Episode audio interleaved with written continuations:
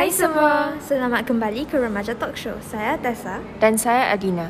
Pada hari ini, kami akan berbincang tentang kesan-kesan teknologi, terutamanya penggunaan media sosial. Pada masa kini, media sosial sering digunakan oleh remaja. Namun, penggunaan media sosial ada kesan-kesannya juga. Contohnya, media sosial boleh menjejas keyakinan diri dan bagaimana kami membahagikan masa. Dengan itu, Alina, boleh kamu berkongsi bagaimana media sosial boleh menjejas pengurusan masa lapang kami? Baiklah Tessa.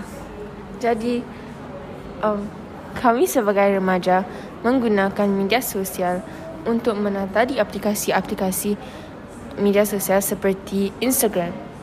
Media sosial membuahkan happy pills dalam tubuh kami yang membuat kami berasa gembira.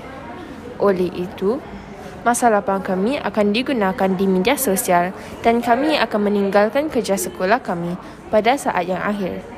Disebabkan perkara ini, kami akan selalu tidur lambat dan jika perkara ini diteruskan, pelajaran kami akan diganggu. Selanjutnya, Tessa, saya ingin tahu bagaimana media sosial boleh menjejaskan keyakinan diri. Pada masa kini, ramai remaja mudah dipengaruhi untuk mengikut standard-standard kecantikan supaya mereka dianggap cantik. Kadangkala, mereka akan membandingkan diri mereka dengan selebriti-selebriti dan ini akan menjejaskan keyakinan diri mereka kerana mereka berpendapat bahawa tiada orang yang berasa bahawa mereka cantik. Standard-standard kecantikan ini juga boleh membawa akibat yang buruk seperti gangguan pemakanan. Oh, okey. Terima kasih Tessa. Inilah semua yang kami ada pada hari ini.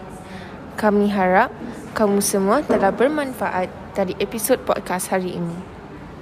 Ini adalah Remaja Talk Show. Jumpa lagi.